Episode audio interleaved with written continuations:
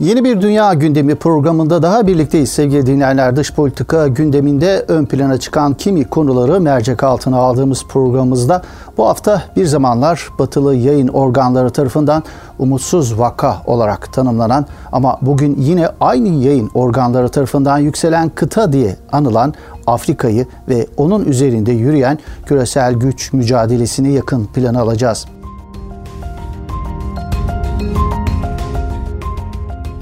Batı emperyalizmin Medinileştirme projesi kılıfıyla yıllar boyu sömürdüğü kıtaya dair kısa bir bilgilendirme ile başlayalım dilerseniz. Afrika üzerinde etki üretmeye çalışan küresel aktörlerin güç mücadelesini. Afrika kıtasının yüz ölçümü yaklaşık 31 milyon kilometre kare. Kıtanın nedenli büyük olduğunu şöyle bir örnekle daha net somutlaştıralım.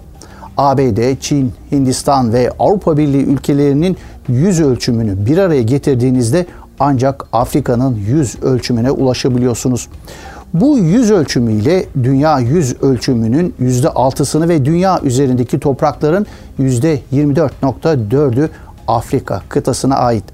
Afrika 1 milyar nüfusuyla dünya nüfusunun yüzde 15'ini barındırıyor bünyesinde önümüzdeki yıllarda İslam dünyasını büyük oranda temsil etmesi beklenen Afrika'da dünyanın en genç insan popülasyonu yaşıyor.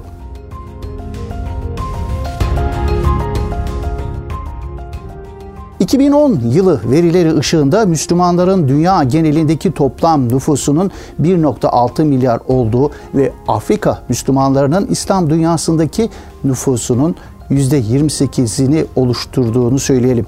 2050 yılına yönelik beklentide ise bu oranın %37'ye çıkması öngörülüyor.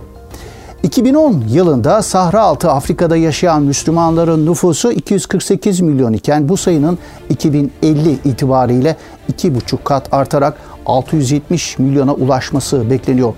Yani o yıllarda nüfusu 2.8 milyara ulaşacak İslam aleminde her 3 kişiden biri Afrika kimliği taşıyacak. Bu veriler ışığında ortaya çıkan sonuca göre Afrika kıtasında sayısal olarak İslam güçlenmekte ve aynı oranda da İslam ümmeti Afrikalılaşmaktadır. Aynı durum Hristiyanlık için de geçerli.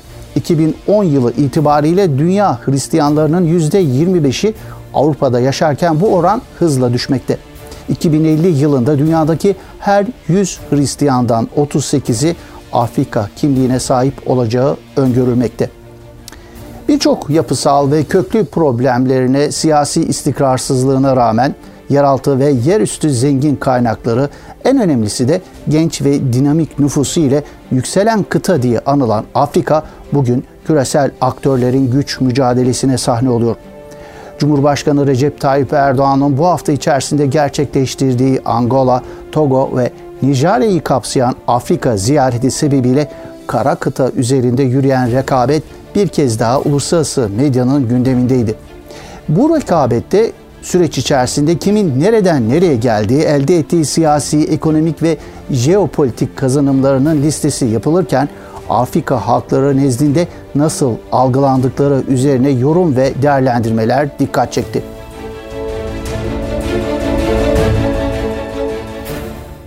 Afrika kıtasındaki güç mücadelesinde en önemli aktörler olarak Çin, Türkiye, Hindistan, Rusya ve kıtanın eski sömürgecisi Fransa ön plana çıkıyor. Cumhurbaşkanı Erdoğan'ın Afrika ziyaretini yakından takip eden, ziyarete ilişkin en çok yorum ve analizin yer aldığı ülke medyasının Fransa medyası olması şaşırtıcı olmasa gerek. Cumhurbaşkanı Macron liderliğindeki Fransa yönetimi gibi Fransız medyası da arka bahçeleri olarak gördükleri Afrika'da Türkiye'nin artan etkisini kaygı verici bir dil ile aktardılar okuyucularına. Bu da son derece normal aslında. Zira Türkiye'nin kıta üzerindeki etkisi gerçekten de Afrika'yı arka bahçesi olarak gören Fransa'yı rahatsız edecek bir mahiyet arz ediyor.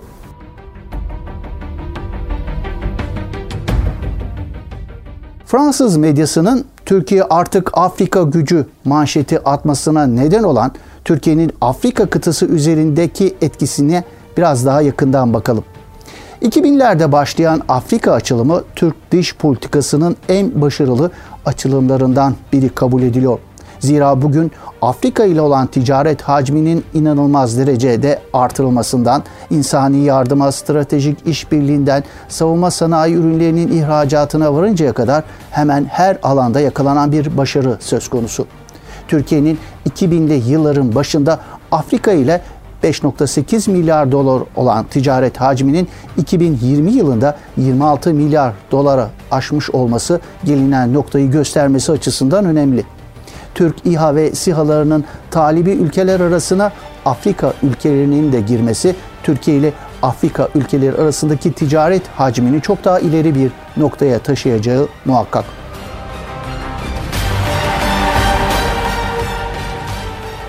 Fransa'nın önde gelen yayın organlarından Le Monde işte tam bu noktaya dikkat çekiyor. Gazete Türkiye'nin Afrika kıtası üzerindeki etkisini şöyle özetliyor. Türkiye bugün ticaret, kültür ve STK'ların oluşturduğu yumuşak gücünü silah satışlarıyla öne çıkardığı sert gücüyle birleştirerek Afrika'da gerçek anlamda bütüncül bir güç politikası uyguluyor. Bugün Türkiye'nin Afrika açılımının arkasındaki başarıda birçok amil var kuşkusuz.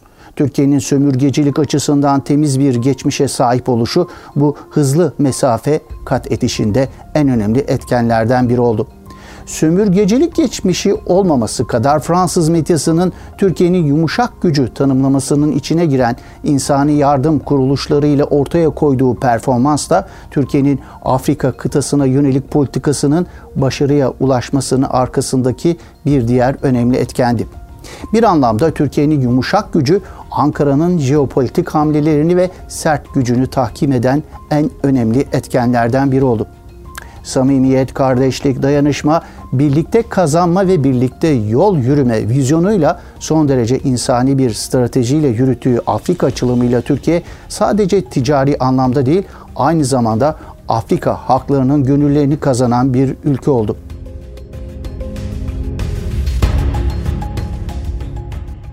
Fransız medyasının nitelemesiyle söyleyecek olursak Türkiye'nin sert ve yumuşak gücüyle Afrika genelinde etkisini artırırken Fransa'nın ise bir zamanlar sömürdüğü Afrika ülkesindeki etkisi ve imajı her geçen gün eriyor.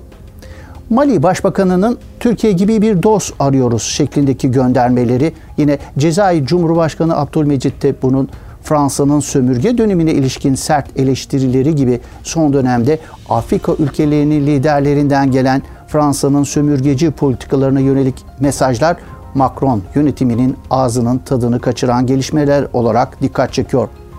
Afrika ülkelerinden gelen bu eleştirileri Türkiye'ye bağlayan Fransa Cumhurbaşkanı Macron bu yüzden her fırsatta Türkiye'ye karşı saldırgan bir dil kullanıyor. Uluslararası tüm kriz alanlarında Türkiye karşıtı cephenin en agresif aktörü olarak boy gösteriyor. Fransız medyasının önde gelen yayın organlarından Le Figaro'ya yansıdığı şekliyle söyleyecek olursak Erdoğan'ın bilek güreşini kazanmasından kaynaklanıyor Fransa Cumhurbaşkanı Macron'un Türkiye karşıtı agresifliği ve hırçınlığı.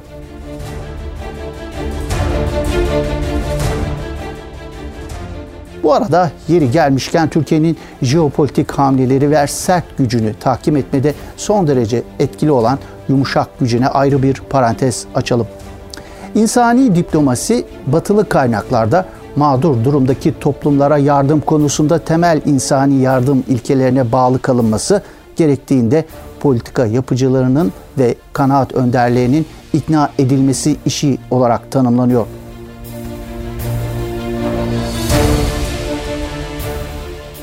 Geçtiğimiz son 15-20 yıl içinde Afrika başta olmak üzere Suriye'den Myanmar'a, Somali'den Libya'ya sivil toplum ve insani yardım kuruluşları ile birlikte darda olan tüm dünya toplumlarına yardım elini uzatarak insani diplomasi kavramının içini en iyi dolduran ülkenin Türkiye olduğu inkar edilemez bir gerçek. Türkiye siyasi olarak mazlumun yanında duran politikalarıyla, insani yardım kuruluşlarıyla birlikte muhtaç olana uzattığı yardım eliyle başta İslam ümmeti olmak üzere birçok dünya haklarının gönlünde istisnai bir yer tutuyor. Elimizi uzattığımız tüm mazlum coğrafyalarının haklarıyla kurulan güçlü gönül bağları Türkiye'nin yumuşak gücüne güç katmış, hala da güç katmaya devam ediyor. Özellikle Afrika halklarıyla sağlanan bu son derece müspet etkileşimin bugün son derece verimli sonuçlarını alıyoruz. İşte Türkiye açısından bu müsbet sonuçlar Fransa gibi yıllar boyu Afrika'nın kanını emen sömürgeci geçmişe sahip batılı ülkeler ve Türkiye'ye farklı gerekçelerle düşmanlık besleyen kimi ülkelerde ciddi bir hazım problemine neden oldu ve hala da oluyor. Bu hazım problemi söz konusu ülkelerin medyasında Türkiye karşıtı algı operasyonları şeklinde tezahür ediyor. Özellikle Fransa medyası başta olmak üzere Türkiye karşıtı duruşuyla temeyyüz eden ülkelerin yayın organları da Türkiye'nin Afrika açılımında elde ettiği başarıyı kaygı verici bir durum olarak yansıtırken yalan ve dezenformasyonda bulunmayı da ihmal etmiyorlar. Türk hükümetinin Afrika'da faaliyet gösteren insani yardım kuruluşları üzerinden Boko Haram ve El-Şabab gibi terör örgütlerini silahlandırdığı gibi yalanlarla, tezviratlarla Afrika halkları nezdinde Türkiye'ye karşı bir algı oluşturmaya çalışıyorlar. Uluslararası medyada kendine yer bulan bu tezviratların ve dezerformasyonun en önemli ortak noktası ise pek çoğunun FETÖ diasporası ile ortaklaşa hazırlanıyor olması. İzlenen strateji ile özellikle Afrika halklarıyla Türkiye arasında gönül bağı kurulmasında hayati rol oynayan sivil toplum örgütleri ve insani yardım kuruluşları kriminalize edilmeye çalışılıyor. Amaçlanan da hem Türkiye'nin Afrika'da önünü kesmek hem de uluslararası çevrelerde Türkiye'yi zor duruma düşürmek.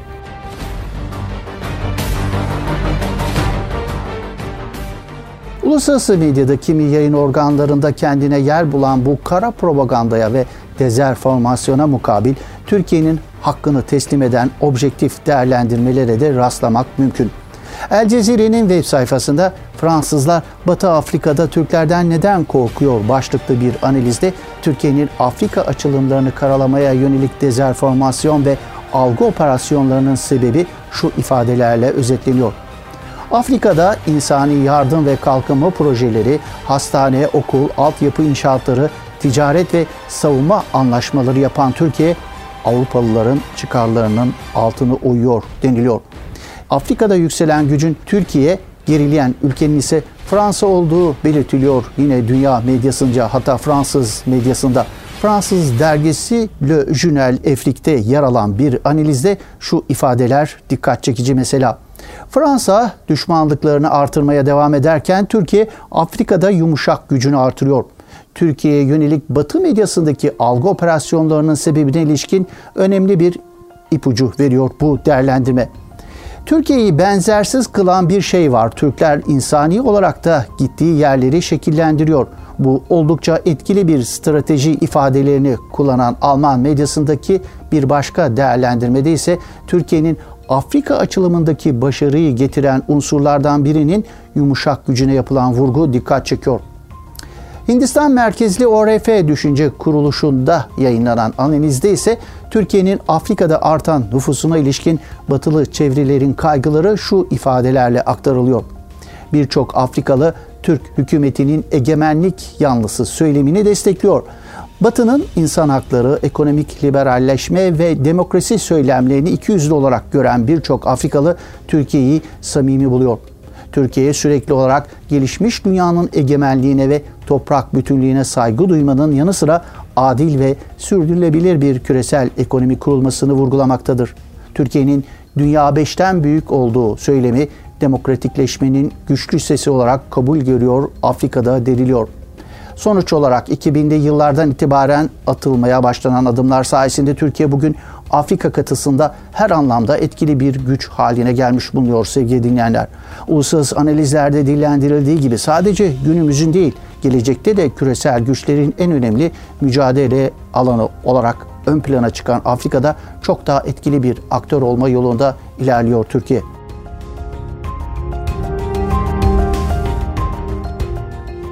Afrika'da daha etkin olma yarışında Türkiye'yi en çok zorlayacak ülkelerin başında ise Çin geliyor. Birçok bölgede olduğu gibi Afrika'yı da markajına alan Çin, kuşak ve yol projesi kapsamında inşa etmek istediği ticaret yolları için önemli stratejik ve kavşak olarak görüyor Afrika'yı.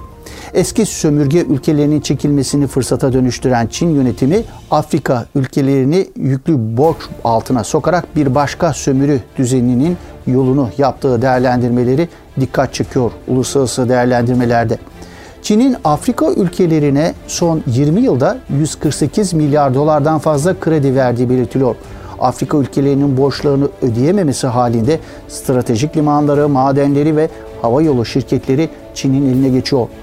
Babul Mendeb boğazındaki stratejik konumuyla ön plana çıkan Cibuti'nin dış borçlarının %70'inin Çin'e ait olması dikkat çekici mesela. Güney Afrika ise Çin'in verdiği krediler nedeniyle 26 milyar dolar borçlanmış durumda Çin'e. Pekin yönetiminin verdiği borçları her ülkenin stratejik ürününe göre hesaplayarak fazlasıyla geri almak gibi bir strateji izlediği vurgulanıyor. Türkiye ve Çin'in Afrika kıtası üzerindeki rekabetine ilişkin Financial Times'ta yayınlanan Türkiye'nin Afrika'ya dönüşü başlıklı bir analizde dikkat çeken bir tespitte bulunuluyor. Eski Fransız sömürgesi Afrika ülkeleri Fransa'ya alternatifler arıyor. Yeni bir Fransız sömürgesi veya Çin sömürgesi olarak ticaret yapmak istemiyorlar. Türkiye üçüncü bir seçenek sunuyor deniliyor söz konusu analizde. Evet bugünkü Dünya Gündemi programımızda sevgili dinleyenler Afrika üzerindeki güç mücadelesini mercek altına aldık.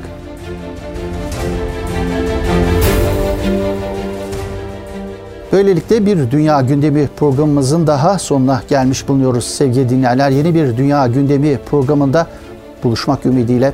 Hoşçakalın, esen kalın efendim.